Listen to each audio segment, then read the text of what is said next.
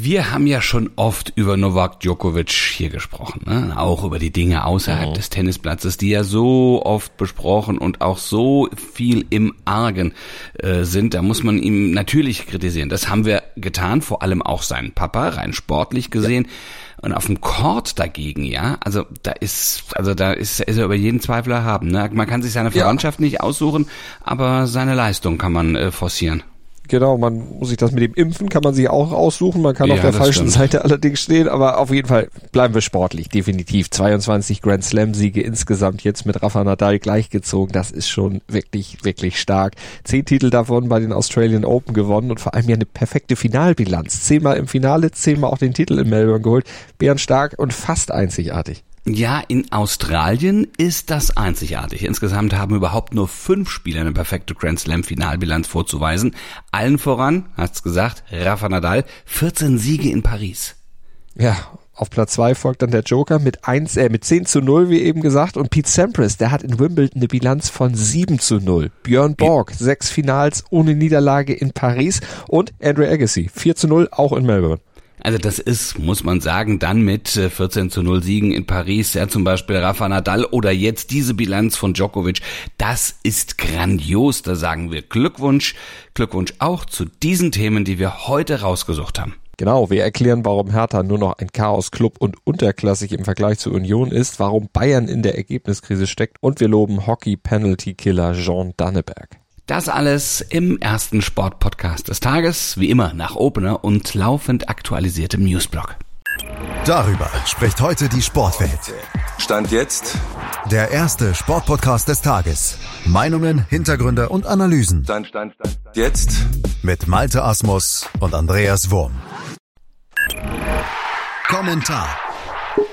Malte, wir müssen über Hertha BSC sprechen, ne? Bei denen gibt es seit Jahren nur 2 Konstanten. Einen sportlichen Misserfolg und ständige Nebenkriegsschauplätze. Oh ja, und die sorgen seit Jahren damit regelmäßig dann auch für extremes Durcheinander im Clubumfeld. Ich schmeiß mal ein paar Stichworte rein. Du wirst bei allem, was ich sage, sicherlich irgendwelche Bilder jetzt im Kopf haben. Windhorst. Klinsmann. Ja. Facebook Live. Lehmann. Es wird immer schlimmer. Relegation. Okay. Spionageskandal. Ja, und jetzt am Samstag nach dem 0-2 gegen die Lokalrivalen Union auch noch der überraschende Rauswurf von Freddy Bobic. Also das Durcheinander in Berlin, das nimmt kein Ende. Ja, das ist ein absoluter Chaos-Club und die hätten so viel Potenzial, ne? Hauptstadt, dieses Stadion, überhaupt, die haben auch noch sehr, sehr treue Fans.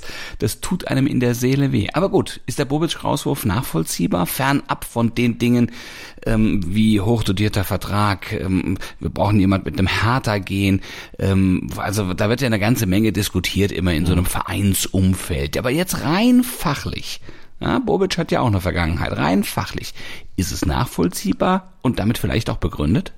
Würde ich schon sagen. Also er hat ja mehrere Versäumnisse durchaus zu verantworten. Zum einen hat er es ja nicht geschafft, Ruhe in den Verein zu bringen. Das ging ja munter weiter, dieses Chaos auch unter ihm. Und das liegt auch daran, dass viele seiner Transfers einfach überhaupt nicht funktioniert haben. Der war ja geholt worden als Kaderentwickler, als jemand mit dem Auge für Talente, hat er nicht wirklich unter Beweis stellen können. Also seine Verpflichtungen haben das Team kein Stück vorangebracht.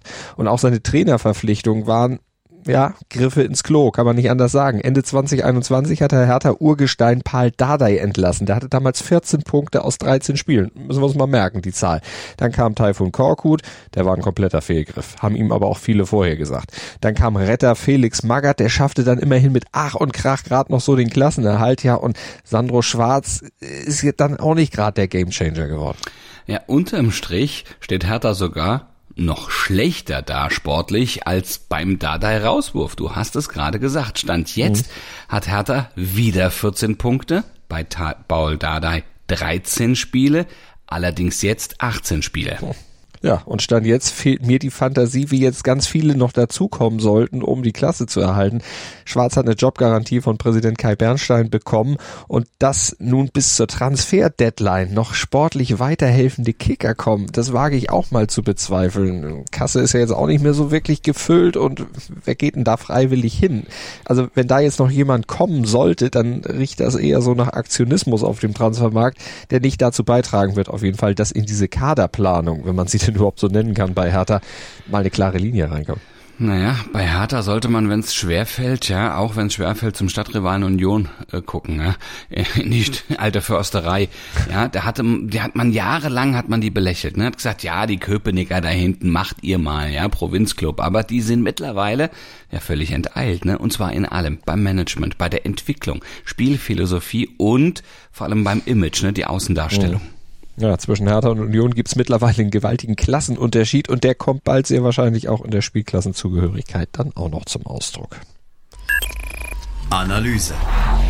Und während die Hertha weiter dem Abgrund entgegentaumelt, ist Union weiter erster Bayernjäger. Wer hätte das gedacht? Sie selbst jedenfalls nicht. Nur noch einen Punkt hinter den Münchnern.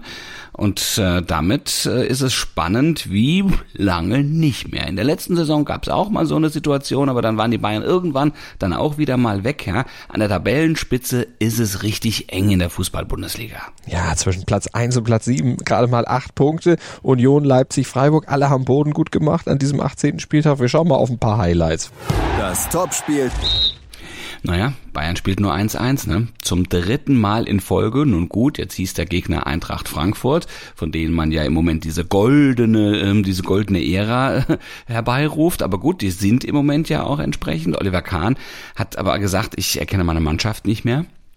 Die Truppe, die da auf dem Platz steht, ist eine völlig andere als die vor der Fußball-Weltmeisterschaft. Ja, also diese WM-Pause hat offensichtlich den Bayern extrem geschadet. Also Ergebniskrisen gab es in beiden Zeiten, ja. Also wo liegt gerade jetzt der Unterschied der aktuellen Ergebniskrise gegen die dann vom Saisonstart? Ja, erinnern wir uns nochmal zurück. Im Spätsommer, Herbst, da hatte Bayern Torchancen in der Klinikpackung, hat aber zu wenig draus gemacht. Und jetzt kommen sie nicht mal mehr zu Chancen. Also das Tor von Müller jetzt gegen Frankfurt zum Beispiel, das entsprang einem individuellen Geistesblitz. Denn insgesamt so das Spiel nach vorne, es ist sowas von ideenlos, was die Bayern da machen. Die weichen oft auf die Flügel aus, schlagen dann irgendwelche Flanken rein, die kommen nicht an, das ist alles extrem harmlos. Die geben ihrem Spiel einfach zu wenig Tiefe, meiden die Mitte, nutzen sich öffnende Passfenster überhaupt nicht, wie Julian Nagelsmann kritisiert, weil sie niemanden in die Zwischenräume schicken und ja, darüber hinaus dann eben keine Intensität im Spiel haben. Das ist alles leblos, das ist uninspiriert. Der Spieler des Spieltages. Ja, das ist Kevin Onesivo, denn der hat nach wirklich schwierigen Monaten mit einer Zehenverletzung, lange Pause, problematischer Vorbereitung, hat sich jetzt zurückgemeldet, ne? Und Mainz 05 mit Tempo, Technik und gleich 3 Toren zum ersten Sieg seit dem Oktober geführt. Ja, der profitierte ungemein davon, dass er jetzt neben Neustürmer Ayok etwas andere Rolle spielen kann, sich, wie er selbst sagt, als Freigeist über den Platz bewegen kann. Ja, und ist dank seinen Vorlagen und den eigenen Treffern, also mit den Mainzern, also ist er jetzt eigentlich bestens, ja, auf das Pokalduell gegen die Bayern am Mittwoch gerüstet. Ich wage nicht auszudenken, wenn die Bayern am Mittwoch gegen Mainz im Pokal scheitern sollten. Ja. Welche Trainer sind im Moment auf dem Markt? Ich weiß nicht so genau. Ich habe mal diese neue KI gefragt, die jetzt gerade so durchs Netz geistert, ChatGPT oder wie das heißt. Und da wurde eine Reihe von Trainern genannt, wer denn da passen könnte. 2 von den genannten gab es noch nicht auf der Münchner Bank. Thomas Tuchel und Diego Simeone. Das kann ich mir noch vorstellen. Bei Simeone fehlt mir die Fantasie. Nein, da bin ich raus. Also ich meine, das ist alles gut. Der mag ja seine Verdienste haben, aber da bin ich raus. Bei Tuchel, naja gut, also das ist wahrscheinlich dann das, was am naheliegendsten ist, ne? Ach, dann Verdienste hat er ja definitiv, aber Gott, also das ist, also die Bayern am Mittwoch, da waren wir stehen geblieben im Pokalduell gegen die Mainzer. Ja, also so scheint es auf jeden Fall, dass er sich warm geschossen hat, aber und angesichts der Form der Bayern wird es ja eben auch passen, aber Mainz sollte gewarnt sein, denn Mainz hatte auch gegen Köln im Oktober schon mal 5 Tore geschossen und war dann im Spiel drauf gegen die Bayern am Start gewesen, hat da aber 6 Gegentore kassiert, die sind da abgeschossen worden, aber dass das in der Höhe jetzt wieder passiert, fehlt mir nach allem, was ich vorhin gesagt habe, erstmal die Fantasie. Das fiel sonst noch auf. Ja, also ich würde nicht das viel aufsagen, sondern der fiel auf. Freiburgs Michael Gregoritsch, der schoss beim 3:1 über den Ex-Club Augsburg. Das ist nicht nur sein 7. Saisontor, sondern zum 5. Mal eine Führung. Und er traf zum 3. Mal in Folge in dieser Paarung Freiburg gegen Augsburg. Letzte Saison noch für Augsburg und diese Saison dann in beiden Partien für Freiburg. Also das scheint sein absolutes Lieblingsspiel zu sein, ganz egal, welches Trikot er trägt. Hintergrund. Deutschland ist Hockey-Weltmeister und das zum ersten Mal seit der Heim-Weltmeisterschaft 2006. Ja, das mit ganz viel Drama, ne? Denn im Finale von Indien setzte sich das deutsche Team erst nach Penaltyschießen mit 5:4 gegen Belgien durch. Und dieser Sieg ist zwei Dingen zu verdanken. Zum einen der deutschen Nervenstärke, denn schon im Viertelfinale gegen England und im Halbfinale gegen Australien, da hatte Deutschland jeweils spektakulär erstmal einen Rückstand wieder drehen können oder müssen, um dann am Ende gewinnen zu können. Und auch gegen Belgien, da lagen sie ja schon mit 0:2 hinten, Doppelschlag in der 10. und 11. Minute, kam dann aber wieder ran. Ja, noch besser, ne? Die lagen dann bis eine Minute vor dem Ende sogar mit 3:2 in Führung, ehe es dann 3 Strafecken nacheinander hakelte und die dritte war dann zum 3:3 Ausgleich drin. Tja, aber dann kam es eben zum Penaltyschießen und da blühte dann der zweite Grund für den WM-Erfolg auf, nämlich Torhüter Jean Danneberg, der parierte da gleich 3 Penaltys. Ja, was für ein Typ dieser Matchwinner Danneberg das ist, ne? Schon im Viertelfinale war er das gegen England, da eingewechselt wurde und beim Penaltyschießen, ne? Und dann hat er das Ding eben auch wieder gerockt, unfassbar. Experte fürs Penaltyschießen, also extra dafür reingekommen, dafür dann auf den Platz geschickt worden und ja, hat geliefert, so soll's sein. Und jetzt ist Deutschland nach 2002 und 2006, nach 17 Jahren also wieder Hockey-Weltmeister und hat überhaupt den ersten internationalen Titel seit 2013 geholt. Endlich. Da haben sie lange drauf gewartet. Das bringt der Sporttag. Stand jetzt. Termin gibt's heute um 14 Uhr. Da stellt der Deutsche Eishockeybund in München den neuen Männer-Bundestrainer vor.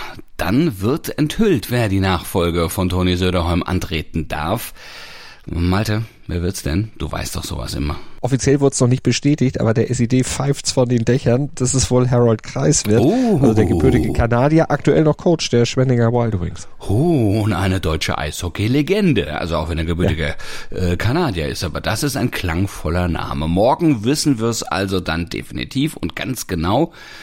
Und damit dann selbstverständlich auch ihr, ne? Morgen ab 7:07 Uhr sind wir natürlich wieder für euch da und beantworten alle wichtigen Fragen zum Sporttag. Und wir freuen uns, wenn ihr uns abonniert und natürlich auch bewertet und hört im Podcatcher eurer Wahl. Bis morgen. Gruß und Kuss von Andreas Wurm und Malte Asmus. Wie baut man eine harmonische Beziehung zu seinem Hund auf? Gar nicht so leicht. Und deshalb frage ich nach, wie es anderen Hundeeltern gelingt, beziehungsweise wie die daran arbeiten. Bei Iswas Dog reden wir dann drüber. Alle 14 Tage neu mit mir, Malte Asmus und unserer Expertin für eine harmonische Mensch-Hund-Beziehung, Melanie Lippisch.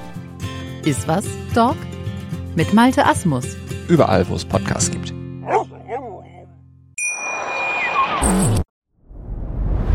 Dir hat dieser Podcast gefallen? Dann klicke jetzt auf Abonnieren und empfehle ihn weiter.